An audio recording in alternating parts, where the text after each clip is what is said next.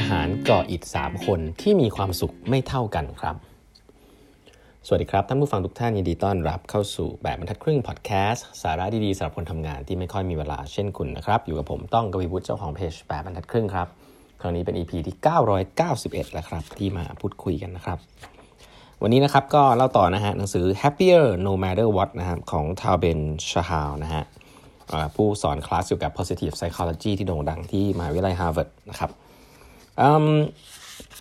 ครั้งแล้วเนี่ยเริ่มเกินไปแล้วนะฮะถึงสิ่งที่ว่า SPY นะครับที่จะนำมาสู่ความสุขต่างๆก็ไปฟังย้อนหลังได้นะครับครั้งนี้เนี่ยผมจั่วหัวอย่างนี้ไว้ก่อนนะครับเขาบอกว่ามีความเข้าใจผิดอันนึงมากเลยเรื่องความสุขนะฮะที่ครั้งแล้วลืมเล่าไปเขาบอกว่าผมว่าคนส่วนใหญ่นะครับก็อยากจะมีความสุขนะครับอยากจะมีความสุขถ้าถามว่าโกของชีวิตคืออะไรก็จะบอกว่าอยากมีความสุขนะอยากประสบความสำเร็จไปทำไมก็เพราะอยากมีความสุขนะครับทีนี้ส่วนใหญ่จะคิดว่าจะต้องมี success ก่อนนะครับถึงจะมี happiness นะครับคือถ้าเราประสบความสำเร็จกับอะไรบางอย่างแล้วเนี่ยเราจะมีความสุขคือเหมือนกับถ้าเรา achieve หรือบรรลุอะไรได้สักอย่างแล้วเราจะมีความสุขคนส่วนใหญ่ในโลกนี่ครับคิดแบบนั้นนะครับคือ success มาก่อนแล้วเดี๋ยวฉันจะมีความสุขตามมาเป็น result success เป็นเหตุ happiness เป็นผลนะ success เป็นเหตุ happiness เป็นผลนะครับแต่เขาบอกว่าจริงๆแล้วเนี่ยถ้าศึกษาในงานวิจัยแล้วก็ research แล้วก็ผู้คนมากมายเนี่ยกลับพบสิ่งที่ตรงข้ามนะฮะจริงๆแล้วเนี่ย happiness ต้องมาก่อนครับคุณต้องใช้ชีวิตแบบมีความสุขก่อนครับคุณถึงจะประสบความสำเร็จนะครับเพราะหลายๆครั้งเนี่ยความสุขนั้นเนี่ยไม่ว่าจะเป็นเรื่องของ spiritual emotion physical ต่างๆเนี่ยเป็นสิ่งที่คุณสร้างได้เลยนะครับโดยที่คุณยังไม่ต้องไปสนใจเขาประสบความสำเร็จนะครับแต่ถ้าพื้นฐานตรงนี้มันแน่นแล้วเนี่ยคุณกลายเป็นคนที่มีความสุขแล้วเนี่ย success มันกลายเป็นผลงานนะครับของความสุขที่มันเกิดขึ้นกับชีวิตคุณเพราะฉะนั้นควรจะมาโฟกัสกับการทำให้มีความสุขในวันนี้ก่อนนะครับแล้ว success น่าจะตามมาคนที่มีชีวิตจิตใจที่ suffering นะครับแล้วก็ไม่มีความสุขเนี่ยก็ยากเหมือนกันนะครับที่จะเรียกตัวเองว่าประสบความสำเร็จเพราะฉะนั้นความคิดเดิมๆก็คือว่าฉันอยาก success เพื่อที่จะ happy นะครับ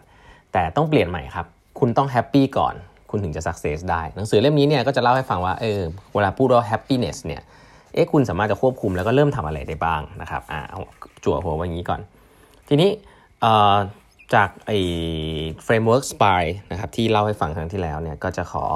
เล่าต่อนะครับก็ข้อแรกคือ spiritual well-being ที่เล่าไปแล้ว spiritual เนี่ยเหมือนทางจิตวิญญาณเนาะแต่ว่าหลักๆในหนังสือเล่มนี้เนี่ยเขาจะพูดถึงตัว mission นะครับ mission ของชีวิตคนที่ทำงานหรือทำอะไรที่รู้ว่าทำไปทำไมเนี่ยจะมี potential นะมีศักยภาพมีความเป็นไปได้ที่จะมีความสุขมากกว่าคนที่ทำไปวันๆนะครับเรื่องเล่าอันนึงซึ่งผมว่าเชื่อหลายๆท่านอาจจะเคยได้ยินนะครับก็น่าจะ reflect ถึงสิ่งนี้ที่เขาพยายามจะพูดได้ดีอันหนึ่งนะก็คือว่ามีนายทหารอยู่3คนนะครับทั้ง3คนเนี่ยกำลังก่ออิฐอยู่นะครับเพื่อสร้างกำแพงทีนี้สิ่งที่เวลาเล่าให้มีคนไปถามนายทหารคนแรกว่าคุณทำอะไรอยู่นะครับนายทหารคนแรกบอกว่าฉันกำลังเอาอิฐวางลงไปบนปูนอยู่นะครับนี่คนแรกก็เหมือนกับฉันก็ทำไปเรื่อยๆฉันเอาอิฐวางลงไปบนปูนก่ออิฐทีละก้อนทีละก้อนนะครับพอไปถามคนที่สองคนที่สองบอกว่าฉันกำลังสร้างกำแพงอยู่นะครับสำหรับกำแพงที่สร้างความแข็งแกร่งใช่ไหมครับฉันกำลังสร้างกำแพงที่ดีอยู่นะครับพอไปถามคนที่สามบอกว่าคุณทำอะไรอยู่เขาบอกว่าฉันกำลังสร้างสิ่งที่จะรักษาความปลอดภัยให้กับเมืองที่ฉันรักอยู่นะครับทั้ง3คนทำสิ่งเดียวคือเอาก่ออิฐครับเอาอิฐไปวางไว้บนปูนแล้วก็ก่อเป็นกำแพงแต่ว่าทัศนคติทั้ง3คนไม่เหมือนกันคนแรกเนี่ยมองในสิ่งที่ตัวเองทำจริงๆแล้วก็ถ้าคนที่คิดแบบนี้เนี่ยก็จะคิดว่าโดนบังคับให้ทำไม่มีใครอยากทำงานนี้หรอกนะแต่คนที่2บอกทำกำแพงฉันอยากจะสร้างกำแพงที่แข็งแรงแต่สร้างไปทำไมไม่รู้แต่อย่างน้อยก็เห็นภาพรวมว่าฉันสร้างแล้วมันจะออกมาเป็นยังไงนะครับก็อาจจะมีความรู้สึกอยากจะทำมากขึ้นแต่คนที่3เนี่ยมีมิชชั่นครับเขาบอกสิ่งที่เขาทำเนี่ยมันลิงก์อยู่กับมิชชั่นที่สำคัญของเขาก็คือการสร้างปกปักรักษาเมืองของเขาให้แข็งแรงนะครับเรื่องเล่าเรื่องนี้เนี่ยจริงๆมันเอาไว้สอนนะครับในเรื่องของการทำงานว่าถ้าคุณสามารถทำให้พนักงานของคุณเนี่ยเป็นแบบคนที่3ได้เนี่ยคือรู้ว่าทำไปแม้จะเป็นสิ่งเล็กแค่ไหนแต่รู้ว่ามันลิงก์เข้าสู่มิชชั่นขององค์กรยังไงเนี่ยคนๆนี้จะ motivate แล้วก็in a way องค์กรได้ประโยชน์แล้วเนี่ยคนนี้ก็จะมีความสุขในการทำงานด้วยนะครับซึ่งหนังสือเล่มนี้ก็เล่าให้ฟังนะครับว่าเขาก็มีการทำรีเสิร์ชจริงๆนะครับก็คือไปทำเซอร์เวย์นะครับไปถามนะครับ เรียกว่าเป็นพาราโรงแล้วกันนะพาราโรงหรือว่าคนทำความสะอาดนะครับซึ่งก็เป็นงานที่ผมก็คิดว่าอย่างที่เรียนนะฮะเป็นงานที่ค่อนข้างจะใช้แรงงานนะครับแล้วก็ไม่ได้อาจจะไม่มีคนสนใจมากครับทุกคนก็จะมองว่ามันอาจจะเป็นงานที่แบบทำแล้วเหนื่อยได้รายได้น้อยอะไรเงี้ยนะครับแต่ว่าถ้าไปถามนะครับพาราโรงนะครับในทุกๆที่เนี่ยก็จะมีคนอยู่2ประเภทเสมอครับประเภทแรกก็คือฉันทำความสะอาดนะครับประเภทที่2ก็คือฉันกำลังจัดเก็บทำให้ที่เนี้ยมันเหมาะสมที่ทำให้คนเนี่ยที่มาทำงานเนี่ยทำงานได้เต็มที่นะครับซึ่งลิงก์กับมิชชั่นขององค์กรก็คือคนแรกเนี่ยมองแต่งานตัวเองครับมองแต่ what ว่าตัวเองทำอะไรแต่คนที่2เนี่ยมอง why ว่าสิ่งที่ฉันทำเนี่ยมันช่วยไปตอบโจทย์องค์กรในภาพใหญ่อะไรบ้างก็พบว่าแน่นอนครับคนที่2เนี่ยทำงานแบบ motivate และมีความสุขมากกว่านะครับแต่ว่า research อันนี้น่าสนใจเพราะ research อันนี้เขาไม่ได้ไปคุยกับแค่พาราโรงเนาะเขาไปคุยกับคุณหมอด้วยนะฮะแล้วก็มีคุณหมอนะครับที่ไปคุยอยู่หลายคนเหมือนกันแต่ก็มีอยู่2ประเภทเช่นเดียวกันครับประเภทแรกก็คือคุณหมอที่ทำงานเพื่อเงินนะครับทำงานเพื่อเงินก็ทำไปทำงานหนักนะครับเครียดสูบบุหรี่นะครับคุณหมอจริงๆส่วนใหญ่นี่จริงๆสูบบุหรี่จัดเยอะนะฮะมีเพื่อนๆเป็นหมอนี่จะเครียดมากนะครับก็ทำงานนะครับก็โอเคนี่คือแบบหนึ่งครับคุณหมอก็เป็นแบบนี้เยอะไกลแบบนึงคือคุณหมอที่ทำงานแล้วก็รู้ว่าฉันทำเพื่อช่วยคนนะครับช่วยคนฉันนี่อยู่เพื่อช่วยคนนะครับฉันว่าฉันจะเงินเยอะเงินน้อยเนี่ยฉันมีมิชชั่นว่าฉันจะช่วยคนก็พบว่าเขาพบว่าระดับความสุขนะฮะแน่นอนครับระดับความสุขของคุณหมอคนที่2เนี่ยยังไงก็สูงกว่าคนแรกแน่ๆนะครับแต่ว่าสิ่งที่น่าสนใจเขาบอกว่าระดับความสุขมันเอามาเทียบกันยากมากเลยครับเพราะว่า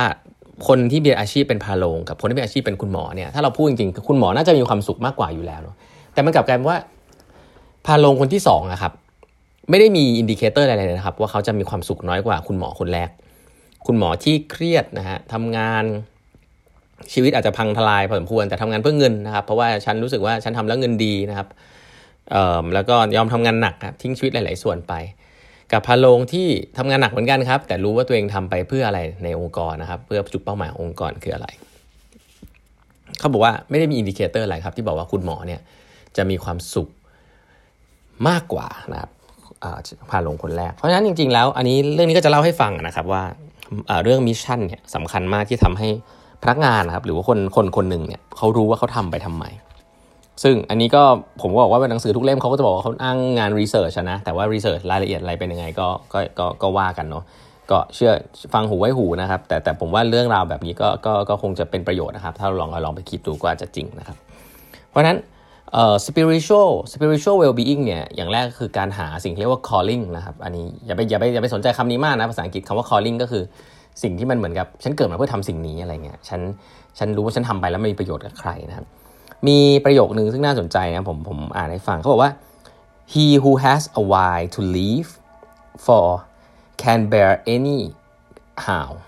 เอาใหม่ he who has a why to live for can bear almost any how นะครับคือคนที่รู้ว่าฉันเนี่ยอยู่ใช้ชีวิตอยู่ไปทำไมเนี่ยสามารถที่จะอดทนกับทุกสิ่งทุกอย่างที่เข้ามาได้ anyhow ฮะก็คือถ้าคุณมี why ที่แข็งแรงเนี่ยไอตัว how ว่าทำยังไงเจออุปสรรคอะไรเนี่ยก็จะสามารถอดทนไปได้ถ้าคุณมี why ที่แข็งแรงพอและไอ้ why เนี่ยแหละครับคือตัว spiritual ว่าคุณทำไปทำไมนะครับซึ่งเพราะว่าเรื่องนี้ลิงก์กับเรื่องความสุขครับเพราะว่าถ้าทุกๆวันเนี่ยเราไม่ได้รู้ว่าเราเป็นส่วนหนึ่งของภาพใหญ่หรือมิชชั่นอะไรเนี่ยมันก็จะมีแค่ตัวเองนะครับแล้วก็หลายๆครั้งเนี่ยการบังคับตัวเองแบบนั้นแล้วก็ไม่ได้คิดว่าอนาคตนะครับคิดถึงแต่เรื่องที่มันเป็นเรื่องที่เกี่ยวกับตัวเองมากจนเกินไปไม่ได้คิดถึงเรื่องภาพใหญ่